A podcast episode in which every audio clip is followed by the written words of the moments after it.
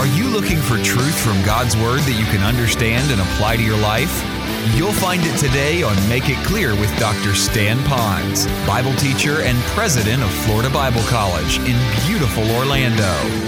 Listen now as Stan makes it clear. Hi, my name is Stan Pons, and I'm the host of Make It Clear and the president of Florida Bible College in beautiful Orlando, Florida. Thank you for listening to the daily Bible teaching here on Make It Clear.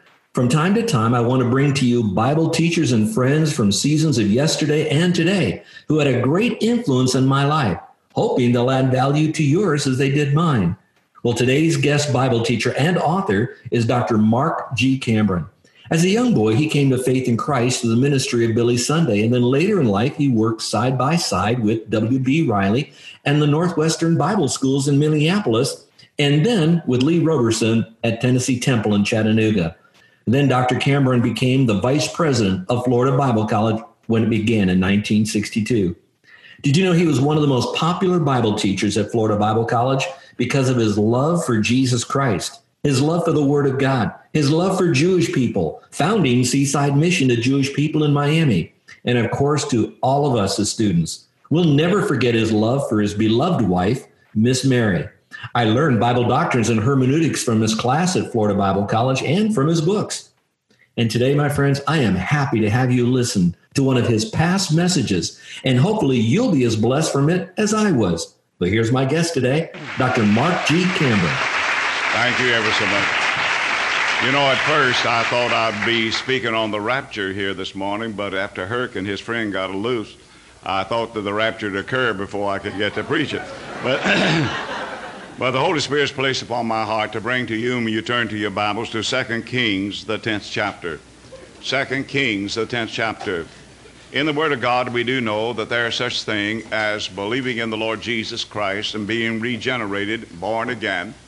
Then there comes a time that therefore we should be transformed and live the Christian life. All through the Word of God, God lets us know that a that a Christian should live a Christian life, that a child of God should live like a child of God.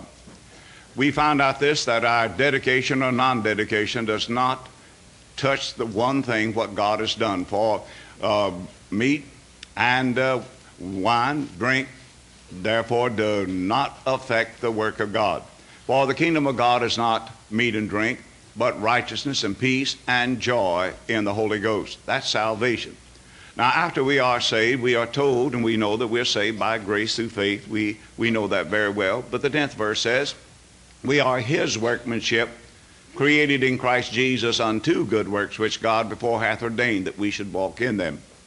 We also know by Titus 3:5, not by works of righteousness which we have done, but according to his mercy he has saved us by the washing of regeneration and renewing of the Holy Spirit now, verses before that in the context says, The grace of God that bringeth salvation hath appeared unto all men, teaching us the same grace that we're saved by, teaches us that by denying ungodliness, worldliness, we should live soberly, righteously, and godly in this present world.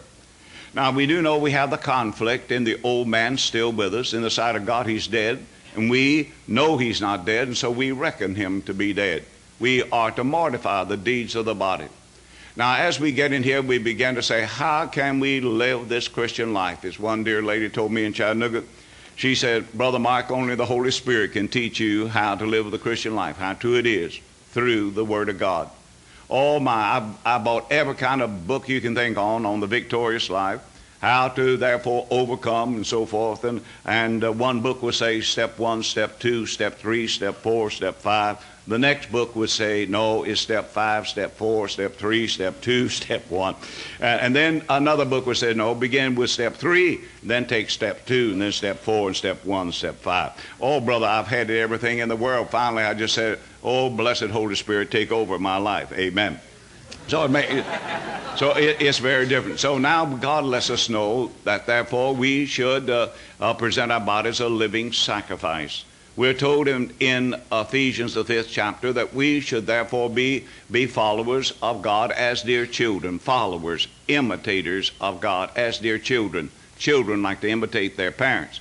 Be ye therefore imitators of God as dear children, even as Christ has given himself as a, uh, a sweet smelling sacrifice. And we know those sweet smelling sacrifices were the burnt offering. Therefore, man needed to be uh, himself to be dedicated to God. He gave his, um, his burnt offering, and that mm, uh, burnt offering was the first of the, uh, uh, we say, sweet smelling savor. And we are told this that we can do just what Jesus did on these. We can give ourselves as a living sacrifice, a burnt offering, and you know that offering is put upon the altar after being flayed, after therefore being the head being cut off, the front legs being cut off, the hind legs being cut off, put back upon the altar and let it turn to and burn to ashes. God therefore would have us to be a continual burnt offering and a living sacrifice. We are told this that they had to have two sacrifices a day for all of Israel for this burnt offering in the evening, in the morning. This is called the morning evening oblation. And so the continual burnt offering, and so God would have us to give ourselves a continual burnt offering. We found out also that along that time they would take a handful of flour called the meal offering and put it upon that. The burnt offering speaks to us, therefore, of dedication, and then we find the meal offering speaks to us of uh, separation unto the Lord from the world. Then we find there was the peace offering, and this was a peace offering that a man, not he knew that he had peace with God through his sacrifices for sin offering, trespass offering. And we have peace with God through our Lord Jesus Christ, therefore, being justified by faith, declared to be righteous by faith. We have peace with God through our Lord Jesus Christ. Now, I have that peace with God. But I know this that I can get out of the will of God and therefore not have the peace of God in my heart. Oh, to know the peace of God and to get in it. Oh, how praise God. Some students come up to me and say, Brother Cambron, do you think I should do? I said, no. They said, I haven't told you yet. I said, there's a question. Amen. There, there would be no question if you knew what the will of the Lord is. And the Word of God says, be not unwise, but understanding what the will of the Lord is. So therefore, a man back there at the time of Moses, for 1500 years, would give his peace offering to have the peace of God in his heart. So we're told, therefore, that we ourselves should give ourselves unto God as Christ gave for these sweet smelling savor, a dedication, a separation, and in the perfect will of God. We're never to emulate, never, therefore, try to, to copy after the Lord Jesus in paying for our sins with the uh, sin offering and the trespass offering. Only He, therefore, could take away our sin. Now, as we get here in this 10th chapter, we, we're speaking indeed of dedication and separation and abiding in the will of God. Here in this 10th chapter of 2 Kings, we find out that God has spoken that he wants this man Jehu to be the king of the 10 upper tribe known as Israel. And so we find that there are two commissions that he gives uh, this man to do. And this is what we call in our message two thirds complete. There's no such thing as two thirds complete as salvation is concerned. Either you're saved or you're lost. But there is such thing as giving to God this, giving to God that, giving to God that, but we're holding back. All my saying to God we're giving everything as Ananias and Sapphira. All they, they said they gave all, but they kept back. They lied. And so therefore they, they died. Aren't you glad that God doesn't strike every one of us dead every time we've lied to the Holy Spirit? If he did, we wouldn't have anybody to speak to, and you wouldn't have anybody to speak to you. Amen. So we've all all sinned that. But now here we come, and we find out there's what we say withholding from God. He wants everything about us. He wants our whole life, our body, soul, and spirit. He wants us completely given over to Him. And also, a lot of people said, I dedicate what I have and what, who I am to the Lord. But you know, they will not live a separate life. Of course, we are to be different. We are different. We are children of God. We've been born from above. We have the new birth. We're partakers of the divine nature. Our sins have all been forgiven and paid for, and we're on our way to heaven. Certainly, we are different. Certainly, we are not of this world. We are of heaven, for our citizenship is not here upon this earth, but in heaven from whence we look for the coming of the Lord Jesus, who shall change these vile bodies, that they may be fashioned like unto his glorious body. Yes, a Christian shall live like a Christian. A child of God shall live like a child of God. So now here in this, this uh, message here, we find out here's a man that certainly was used of God and did what God told him two thirds. He needed one more. We're speaking to people here, and, we say this nearly everywhere we go. Very seldom we do, do we preach this unless we find that there's a need. And uh, I, I, remember the first time the Holy Spirit gave to me way back there uh, many years ago, and I was at Bryan College. And that was a time when they only had about 100 students there at this great school. And uh, they were down in the basement there. And as we gave this message, and I got up he says, Now, Brother Mark, and we started about 8, and I got up and had about 15, 20 minutes. They say, We stop at quarter of 9. I said, All right. So I got up to give this message, and, and I said to them, as I say to you, of course, you know me, and you hear me, most of you, of uh, two, three times a week. Now, this is what we say, and I told them, now, if you can just forget about the speaker, and I says, I know some of you right now are saying, I don't like his looks. I said, if I could change him, I certainly would. But I says, now, some of you say, I don't like his homiletics. Well, that's the best I can do. And some of them say, I don't like his voice. Well, that's the best one I got. So therefore, we just say this if you can forget these criticisms, throw them out the window now, and hear what God has to say, we know that you're going to be blessed. Well, when quarter of nine came, the power of God fell upon Bryan College. And let me say this the uh, Dean Rather and brother and the um, president just got up and said, we, we know the Lord has something here, so we'll just bide here. That meeting closed at 20 minutes to 2 that afternoon there was a person to be saved, and there was a great revival came. It was just, it was spontaneous. It was not one worked up. And this is what we say nearly everywhere we go. We gave it to Temple ne- next year, and that whole student body indeed saw their need. And here today, no, I say, every one of us are saying we are given to God. We're Florida Bible College. We are, therefore, a member of the student body or a member of the faculty. We're interested in there. But you know, every one of us can be, therefore, letting the searchlight of the Holy Spirit come into our hearts by the Word of God and just see how we stand before God as a child of God by the Holy Spirit living through us. Word of God says, work out your own salvation, not work for it, but work it out. You already got it in. Now work it out, live it. But you can't. But the next verse says how you can. For it's God that worketh in us both to do and to do of his good pleasure. Now here we go. Now here is Jehu, my on his way to serve God, on his way to be the king of Israel, the ten upper tribes. And here we go here in the first verse. And Ahab, the previous king now, had seventy sons in Samaria, and Jehu wrote letters and sent to Samaria unto the rulers of Jezreel, to the elders, and to them that brought up Ahab's children, saying, Now as soon as this letter cometh to you, seeing your master's sons are with you, and there are with you chariots and horses, a fenced city also, and armor, look even out the best and meetest of your master's son, and set him on his father's throne, and fight for your master's house. But they were exceedingly afraid, and said, Behold, two kings stood not before him. How then shall we stand? And he that was over the house, and he that was over the city, and the elders also, and the bringers up of the children, sent to Jehu, saying, We are thy servants, and will do all that thou shalt bid us.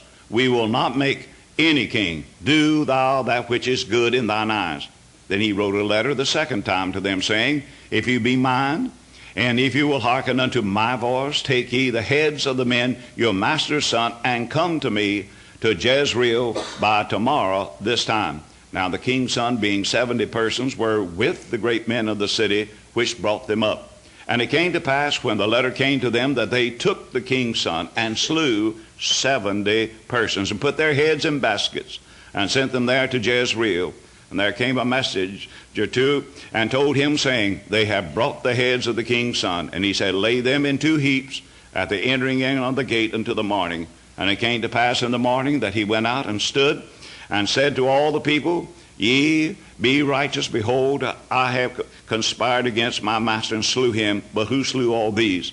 Now, know now that there shall fall into the earth nothing of the word of the Lord, which the Lord spake concerning the house of Ahab, for the Lord hath done that which he spake by his servant Elijah. So Jehu slew all that remained of the house of Ahab in Jezreel, and all his great men and his kinfolks and his priests until he left none remaining. And he rose and departed and came to Samaria, and as he was at the shearing house in the way.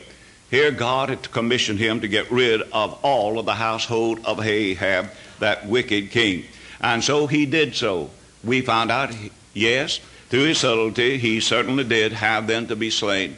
And now we say he's on his way to dedication to the Lord.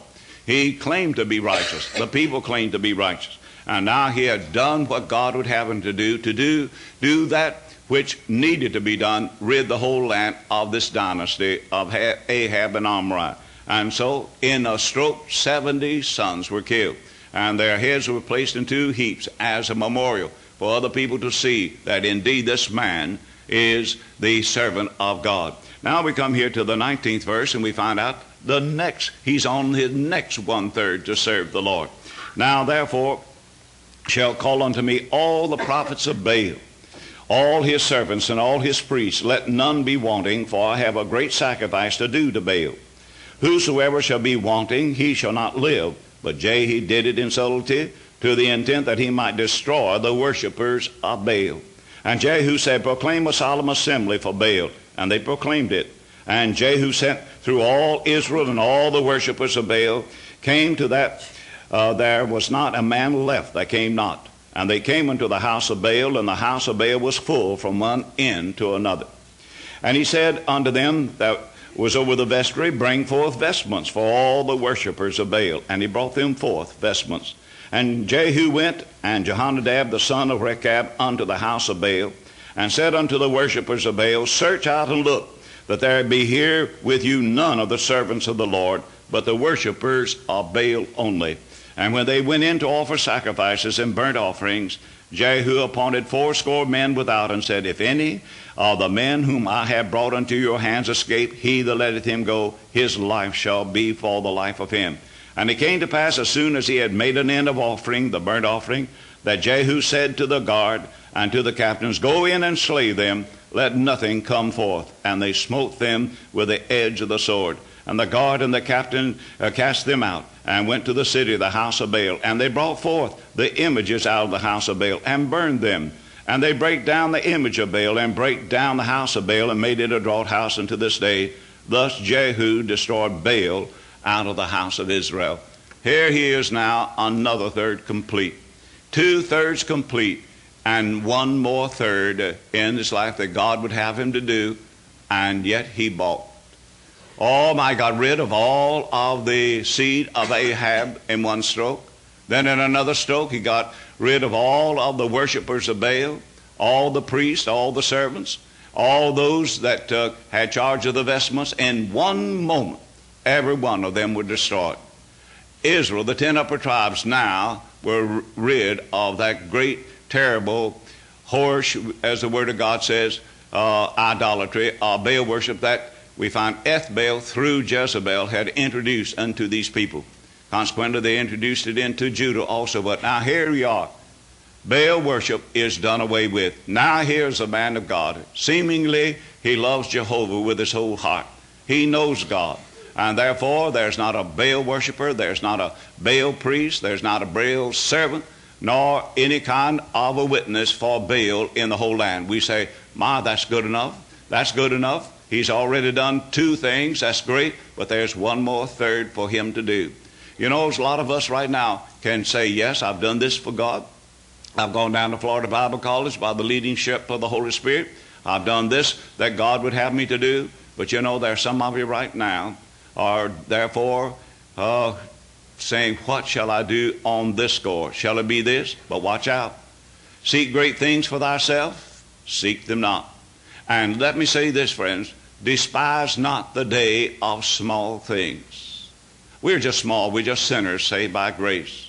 Let go and let God have His wonderful way in your life. That one third is going to mean everything. All everything's on the altar except one little thing in your life. I, I, I would not dare suggest what it may be. I've had people come to me and says, "Oh, brother Cambron, you went right down the line. Did you know, did anyone ever suggest to you about me? I says, to the people, I never knew you before. I said, the Holy Spirit saying, well, says, you know what? Oh, there's victory here. That one third that I'm holding back from God. Listen to this. Now here is that other third that he should give unto God. Now howbeit from the sins of Jeroboam, the sons of Nebat, who made Israel to sin, Jehu departed not from after them, to wit, the golden calves that were in Bethel and that were in Dan. We know the story how Jer- uh, Jeroboam and Rehoboam became kings. Rehoboam, of course, was king over the whole 12 tribes until he foolishly went by the decision and the suggestion wisdom of the young men over the wisdom of the older men. And so we find that the ten upper tribes said, What more do we have to do with Judah? So they left, formed their own kingdom, and Jeroboam was selected to be the king. Now, here are the two kingdoms. Here is Jeroboam with the ten upper tribes. Here's Rehoboam with the two lower tribes. Upper tribes known as the, uh, Israel, the two lower tribes as Judah. Now we find out that uh, Jeroboam himself became king. They acclaimed him. And they were so glad, therefore, not to pay heavy tribute down there to uh, Jerusalem. But then that's what he began to think about. Now, there's the temple down there in Benjamin.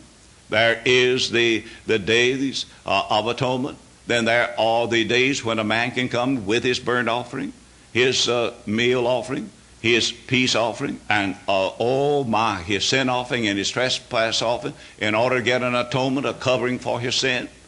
And uh, then there, of course, are the seven great feast days. Many of them, therefore, began right there in Jerusalem. Oh, he says, now we've got a problem on our hand. He says, soon as these people, therefore, have got rid of Baal, and now that there seems to be a revival to Jehovah, so therefore, uh, uh, Jeroboam says, while they'll want to go down to Benjamin, down there to Jerusalem, they'll want to go down there and offer up these five offerings two for sin, three for dedication. They certainly will. Now, we can't do that. We can't, we can't allow that. Why, that'd be just like somebody letting the gate open and everybody going out, you know. We've got to stop that gate and build it a wall that no one can come out. So, what did he do in the, the meantime? He said they're going to worship something. So Jeroboam went ahead and put up two golden calves, one at the northern extremity at Dan, and the other at the southern extremity at Bethel. And uh, it became so polluted that therefore God called it Beth Aven, Bethel, Bethel, the house of God, became the house of nothingness. And he put two golden calves, one there at Dan and one at Bethel. And Bethel's just about six to ten miles from Jerusalem, so near, but yet so far because he had built his great wall. And therefore, that no one can go down to Judah. And he said, This or these are the gods that brought you out of the land of Egypt. He introduced a terrible, terrible worship. When Jehu came, the people were worshiping these golden calves still and attributing the name of Jehovah to them. Can you get that? Also, we found out that they were worshiping Baal, and with a mighty stroke, he got rid of it. But what did he do? He himself began to see, just like Jeroboam many years before him, that when uh, an Israelite wanted to get close to Jehovah and wanted therefore to give as a burnt offering and a meal offering and a, a peace offering unto the Lord, or for a sin offering and a trespass offering, they would go down there and leave his kingdom. So he left the two golden calves at Dan and Beth. One more third, and he would have been completely, wholly dedicated to God. One more third. But we're told that Jeroboam caused Israel to sin. We find Jehu caused Israel to continue to sin. Do you see all the plight that he put the people of God in? He substituted another God for Jehovah. Thou shalt not have any gods alongside of me, saith the word of God. Thou shalt not break, make any graven images. Thou shalt not bow down to them, breaking to the great moral laws of God Almighty. Did you see just what happened by not giving to God that other third? He could do it. Oh, he could have done it, and the people would rejoice in it with the taking away of these golden calves and destroy them. Moses did. Why didn't he? One third, he, he talked about Jehovah. But he himself wanted to preserve his own dynasty, his own uh, reign. But he kept back that one third and did not take away the golden calves from Dan and Beth. What is your golden calf? What have you put in your heart? What are you bowing down to? What are you seeking after? What glory are you giving to what? One third for Jehovah, one third for Jesus, more. And God will use us. Dr. Cambron, I just feel like the Lord's not using me. I hear that so much. Why? Have you come to complete surrender that this is a place where God would have you? That might be the other third. Oh, my. Like a young man came to Dr. Morey one time and said, Dr. Morey says, you know this young lady that I've been going with? Said, yes. Says, we've just been engaged? Yes. Said, we'd like to get married in, uh, in March. Could you get permission for us? He said, I, I certainly can. So he got him permission to marry in March. But you know what? In January came a new group of students in. And there was another young lady that came in, wowed him, bowed him over. So he went to Dr. Moore and says, Will you help me out? He said, What? He said, I know I've got engaged to this young lady, but I want you, can I send her to you? And you tell her that I want to break the engagement so I can go with us? He said, I will not. He said, What, what do you mean, Uncle Bob? He said, I thought you said it was the will of God for you to marry this other girl and got your permission to marry. He said, I did then, but I don't think now. He said, Don't tell me God works differently. He always works the same. I say this God brought you to FBC? God leading you away? Uh-uh. What is that other third? Somebody might be holding back for something else. I dare not suggest. I suggested that. Forgive me for doing so because that might not be in your thinking at all. But what is this other third that's keeping you from wholly serving the Lord? You're saved. And you say, I'm anxious and I'm burdened and I have enthusiasm in winning the lost to the Lord Jesus. Good. But what is that one third? One young man came to me in January, been with us about four or five months, and said, Dr. Cambron? I said, Yes.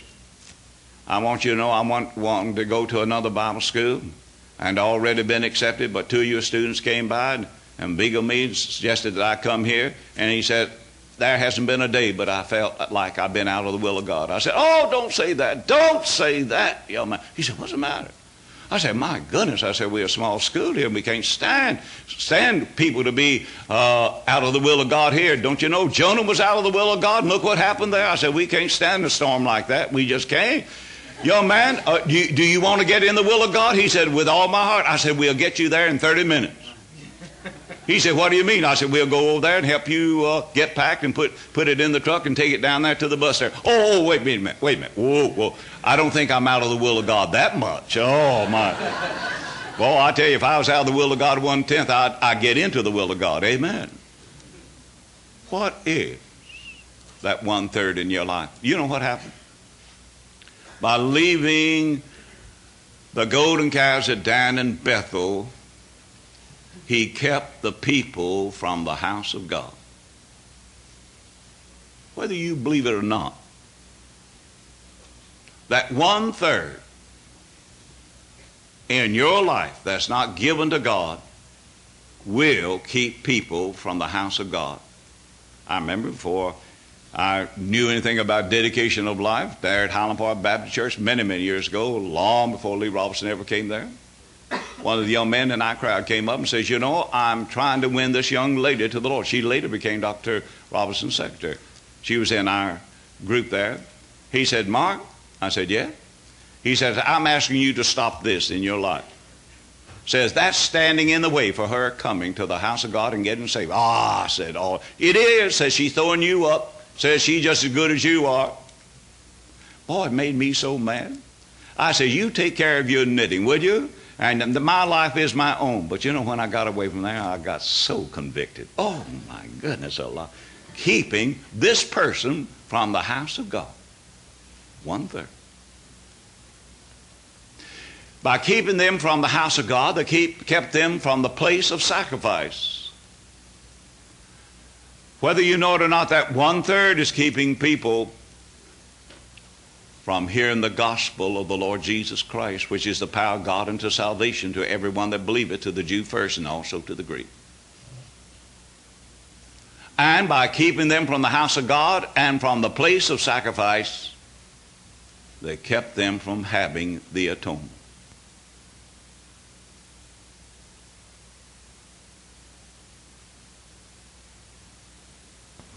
Can that one third in my life keep sinners from being born again?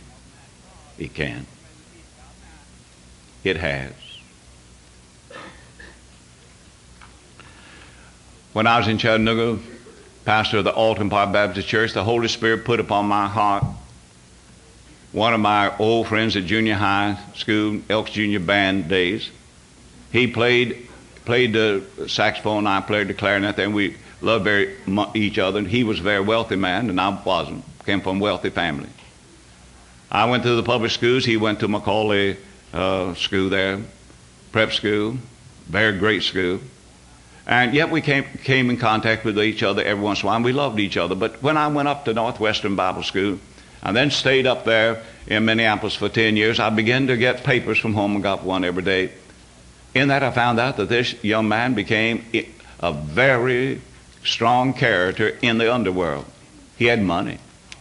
But I found out that he began to uh, buy one, one of these uh, uh, honky tonks and nightclubs, and he has still had his orchestra. He had his own orchestra. And I began to see there how he'd be rated and everything. Now, when I came back to Chattanooga, became pastor there, the Holy Spirit said, Go and see this man.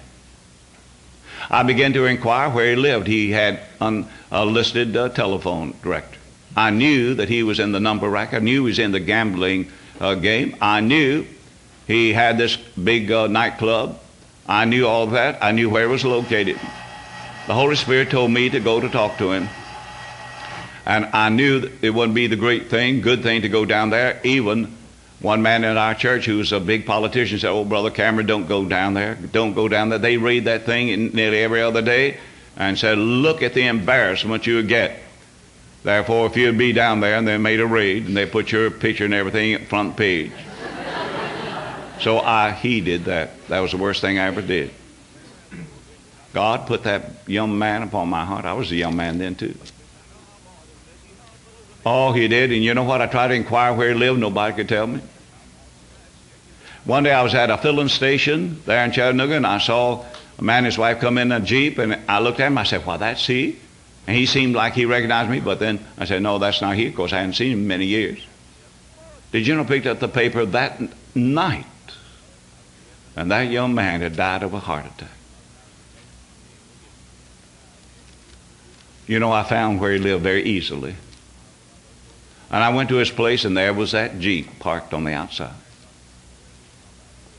I went inside, saw the widow, had prayer with her, but oh, he himself had been such a man of the underworld and that I had never known that Chattanooga had such characters, lewd characters, in my life. There they were. I went over there to the casket, saw this young man underneath the glass there, hermetically sealed, and I said, Oh boy, I didn't do you right. One third lacking in my life to obey the blessed Holy Spirit, in which I didn't. I gave that immediately one night in the class. And a fellow came up to me and said, Don't you feel bad about it? I'm work for the Bell Telephone and says, I witnessed to him when I was there for two or three days before he died. He got the gospel. I said, That does not relieve me. Paul said, I'm the free from the blood of all men. I can't say that. There was one man that I should have gone That therefore, that one third of obedience in going and being directed by the Holy Spirit, I'd have given the gospel where he had accepted or not. But it was so such a definite leadership. I can tell you this: that anytime I get a leadership of the Holy Spirit like that again, I don't care where it is. But that one third kept them from coming to the house of God, coming into the place of atonement, come into the place of sacrifice.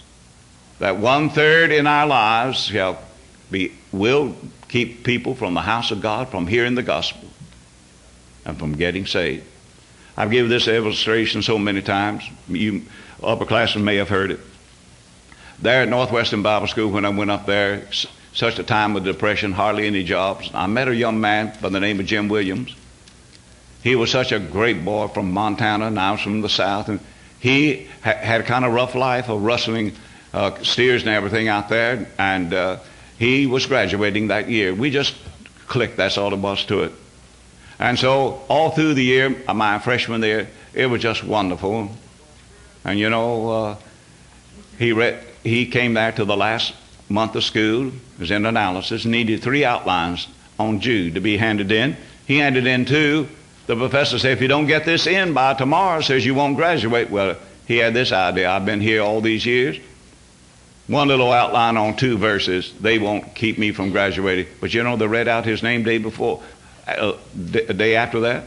And did you know they read his name that he was the only man that wasn't graduating? Oh, he got furious. He was engaged to a young lady, married her there, and took her to Montana. So mad, so mean. And every once in a while she'd write to us. We were the last class that knew him. And said, pray for him. He's going in, got, got into a backslidden condition, going back to the old life. Pray for him. During my senior year in April there, and I was to be graduating in May, here came Jim back with his wife. Oh, I was so glad to see him, but hard, hard as nails. I said, Have you come back, Jim, therefore to finish that little old course so you can graduate? Nah, I'll never go in the Lord's work. In April, you know, they're taking off the storm windows, put on the screens there, and uh, our boys there at school got a lot of jobs, and so he came to, there for that purpose to get some jobs. And on one afternoon, he was out there in South uh, Minneapolis, and as he was there, and we had this big double uh, uh ladder up to the third story, he was taking off a uh, window, and the wind blew him and it off, and he fell, crushed him himself. He lay in a critical condition for five days. Every night that we got together, we said, Should we pray? We asked and called up and see how he was. Critical, critical, critical.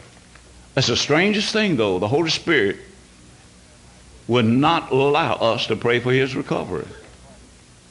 We called one evening. They said he just passed away. His wife says, Now, I'm not going to take his body all the way back to Montana. I'm going to live here, so I'll just bury him here. So she called uh, his father and his brother and his sister, and they said, We'll come. So they came to the funeral two days later. After the funeral, they went out there to the cemetery, and as they put Jim's body there upon the rack there before they lowered it into the grave, Dr. Bass just went to the old dad and said, Brother Williams, do you have hope of seeing Jim after, after that? He said, No, sir. Turned to the brother said, You're born again, aren't you? He said, No, sir. To the sister of Jim, Are you saved? She said, No. So he said, Come here. And they all four knelt right there by Jim's casket, and he led the father, the brother, and the sister to the saving knowledge of the Lord Jesus Christ. What are you getting at? Jim led more souls to the Lord in his death than he did in his life. God is going to get glory out of your life if he has to take it. Give that other third to the Lord today. Shall we pray? You know what's in your life, I know what's in mine. I want God to have three thirds, don't you? Just say in your heart, Lord, I'm not holding back anymore. no more. Like the man said, Lord, I believe, help my unbelief. You can say, Oh Lord, here's, I want to give this one third, help me to give it to you. And confess sin, of course, that we haven't done it before. Speak to the Lord in His precious word, for we are cleansed by the washing of the water by the word. And the blood of Jesus Christ, God's Son, cleanses us from all sin. Now to be three thirds dedicated to God. Lord, here's this, Lord, that you want, you certainly can have. Lord, 100% for thee. Thou knowest, O Lord, our flesh, thou rememberest that we are dust. Certainly you do. But Lord, by the power of the Holy Spirit, take over us. We completely yield ourselves over to Thee, that we shall be to the saving of many souls. That therefore they shall come to the house of God. They shall hear the gospel, and they shall believe and be saved. Lord, may we not be the stumbling stone. Three thirds complete, 100% dedicated. Lord, we give ourselves to Thee at this time. In Jesus' name, amen. amen. Thanks for listening to Make It Clear and to today's special guest, Dr. Mark Cambron. My name is Stan Ponz, and I'm your host and president of Florida Bible College. If you'd like to know more about Florida Bible College and how it has classes on campus, online, and even on site, please visit our website at floridabiblecollege.com. That's floridabiblecollege.com.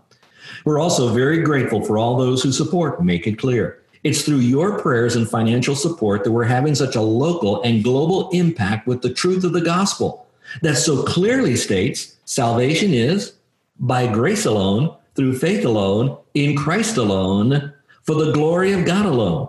Well, if you've trusted Christ as your Savior and you would like to be a part of helping us get this message out to others, you may send your gift to Make It Clear, Post Office Box 607 901, Orlando, Florida 32860. That's Make It Clear, Post Office Box 607 901, Orlando, Florida 32860. Or you can go to our website, makeitclear.org. That's makeitclear.org and use the secure donate link. You may also request your free devotional called The Word for You Today. Well, thank you so much for listening today and be back next time for Make It Clear. You're listening to Make It Clear with the teaching of Dr. Stan Ponz, founder of Make It Clear Ministries and president of Florida Bible College in beautiful Orlando, Florida. Make It Clear is dedicated to taking the Word of God with clarity into every person's world. It is the support of listeners like you who make the ministry of Make It Clear possible. You can provide your tax deductible gift to Make It Clear online by going to makeitclear.org. Or you can mail your gift to Make It Clear, P.O. Box 607901, Orlando, Florida 32860. Thank you for helping us make it clear. If you would like to have Dr. Ponz speak at your church or event, please send us an email at tellmemore at makeitclear.org. Thank you, and remember to make it clear.